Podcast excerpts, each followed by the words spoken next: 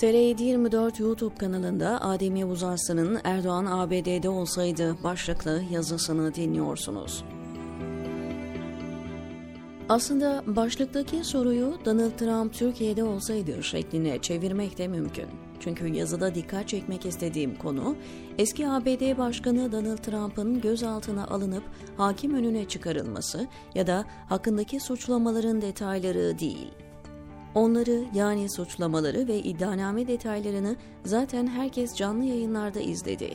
Gelişmelerin rutin detayları her yerde, her dilde mevcut. Ben daha çok iddianamenin sembolik anlamına bakıyorum. Çünkü salı gününün galibi Amerikan demokrasisi ve hukuk sistemiydi. Yine de kısaca özetlemem gerekirse, Manhattan Bölge Savcısı Alvin Bragg düzenlediği basın toplantısıyla eski başkan Trump'ın iş kayıtlarını tahrif etmekle ilgili 34 ağır suç işlediğini iddia etti.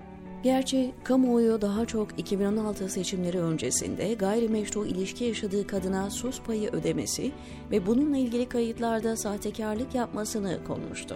Mahkemeye getirilen Trump parmak izi verdi ve 2 saat kadar ifade verdikten sonra serbest kaldı. Aralık ayında yeniden mahkemeye çıkacak. Dediğim gibi ben işin sembolik anlamına daha çok takıldım. Düşünsenize kısa süre öncesine kadar dünyanın en güçlü siyasi kişisi birçok ülkede soruşturma konusu bile yapılmayacak suçlamalar nedeniyle gözaltına alınıp hakim önüne çıkartılıyor.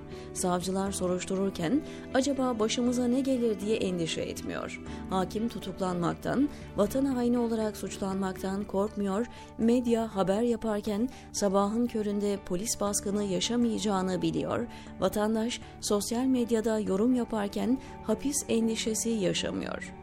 Eski Başkan Donald Trump'ın mahkeme süreçlerini izleyen herkes, özellikle Türkiye halkı darısı başımıza yorumu yaptı. Açıkçası uzun yıllar Türkiye'de gazetecilik yapmış, son 9 yıldır da Washington'da siyaseti izleyen bir gazeteci olarak sosyal medyada yapılan yorumları fazla naif buldum. Çünkü böyle bir şey Türkiye'de olmaz. Yanlış anlaşılmasın. Trump'ın işlediği suçlar Türkiye yasalarında da suç. Ancak Türkiye'de Trump gibi kudretli bir ismi soruşturacak savcı yok. Çünkü paranın ve yalanların izini sürmek zorundayız diyen son savcılar yıllardır Silivri zindanlarında çürüyor. Binlercesi ise işsiz güçsüz sosyal ölüme terk edildi. Peki Amerika bunu nasıl başarıyor? Sorunun cevabı aslında biraz Amerikan tarihi, biraz da siyasi kültürde yatıyor. Amerika'yı kuran kurucu babalar her şeyden önce güçler ayrılığına yoğunlaşmışlar. Kurumların bağımsızlığı, birbirini denetlemesi ve herkesin hesap verebilir olması üzerinde titizlikle durulan temel konu. Üstelik bu kural yani güçler ayrılığı ve denge denetim titizlikle uygulanmış. Bu yüzden başkanın atadığı savcı dönüp başkanı korkmadan soruşturabiliyor. Yüksek yargıçlar başkanın önünde eğilmiyor, düğmelerini iliklemiyorlar. Kısacası olması gereken oluyor. Bunu söylerken sistemi idealize etmiyorum. Tabii ki ABD sisteminde de aksiyan yönler var. Ancak Türkiye gibi ülkelerle kıyas yapmak bile mümkün değil. ABD başkanları özellikle de Trump gibi popülist siyasi yargıyı kontrol altına almak, medyayı kendine bağlamak, bürokrasiyi kul köle yapmak istemiyor mu? İstemez olur mu? Neredeyse bunun için yanıp tutuşuyorlar. Nitekim Trump da her otoriter popülist lider gibi medyayı kontrol altına almaya çalıştı, yandaş yargı inşa etmek istedi. Ancak bu noktada Amerika'yı Amerika yapan değerlerle karşılaştı. Mesela kendisini eleştiren muhalif medya organının Beyaz Saray akreditasyonunu iptal ettiğinde ilk tepkiyi en büyük destekçisi Fox TV'den gördü. Yargıya, bürokrasiye müdahale etmeye çalıştığında çok ciddi bir dirençle karşılaştı. Bu uzun yıllardır bu şekilde devam ediyor. Trump'ın başkanlık dönemini hatırlayalım. Bırakın hukuku, siyasi etiğe aykırı talimatlar verdiğinde bile başta Beyaz Saray ekibi olmak üzere kritik bürokratlar direndi. Kısacası demek istediğim şey şu, boşuna Trump'ın mahkemeye götürülmesi, gözaltına alınması ve mahkeme önünde gardı düşmüş vaziyette hesap vermesine bakıp hayıflanmayın. Çünkü demokrasi kurumlarıyla var olan bir sistemdir.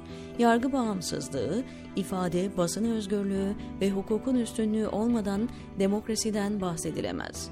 Amerika'yı Trump gibi bir isimden koruyan bu kurumlar oldu. Bir başka ifadeyle şöyle söyleyeyim. Trump, Türkiye gibi bir ülkede başkan olsa çalar, çırpar, her türlü illegaliteyi yapar ve başına hiçbir şey gelmezdi. Erdoğan Türkiye yerine ABD'de başkan olsa ne oğluyla para sıfırlayabilir, ne medyayı saraya bağlayabilir, ne de yargıyı emrine alabilirdi. Eğer Türkiye'de yaptıklarının binde birini ABD gibi bir ülkede yapsa siyasi kariyeri çoktan biter, kendini demir parmaklıklar arasında bulurdu. Aslında bu noktada Erdoğan'ın Trump'tan daha zeki ve sabırlı olduğu gerçeğini de teslim etmek gerek. Geriye doğru baktığımızda Erdoğan'ın sabırla ve kararlılıkla tüm demokratik kurumları bir bir ele geçirdiğini, gizli ajandasını ustalıkla saklamayı başardığını görüyoruz. Trump, Erdoğan'ın 10 yılda aldığı mesafeyi birkaç ayda almaya kalkınca olanları oldu. Tabi Trump'ın bir talihsizliği de Amerikan halkının yolsuzluklar ve yargıya müdahale konusunda hassas olması. Sonuçta kimse çıkıp çalıyor ama çalışıyor demedi. İşini yapan savcıyı polisi hainlikle, ajanlıkla suçlamadı. Hal böyle olunca da Erdoğan gücüne ve tabii servetine servet katarken sevgili dostu Trump kendini hakim önünde sanık olarak buldu. Başlıktaki soruya geri dönelim. Erdoğan ABD'de olsa ne olurdu? Öncelikle siyasi kariyeri başlamadan biterdi. Mesela diplomasını gösteremeyen bir siyasetçinin Adaylığını hiçbir yargıç onaylamazdı. Bir şekilde seçildi ve dümene geçti diyelim. Bürokrasi, medya, yargı ve meclis burnundan getirir, işlediği suçların hesabını sorardı. Kısacası hukukun üstünlüğünün bir bedeli var. O bedeli ödemeyi göze almadığınız sürece burnunuz pislikten kurtulmaz, diyor Adem Yavuz Arslan TR724'deki köşesinde.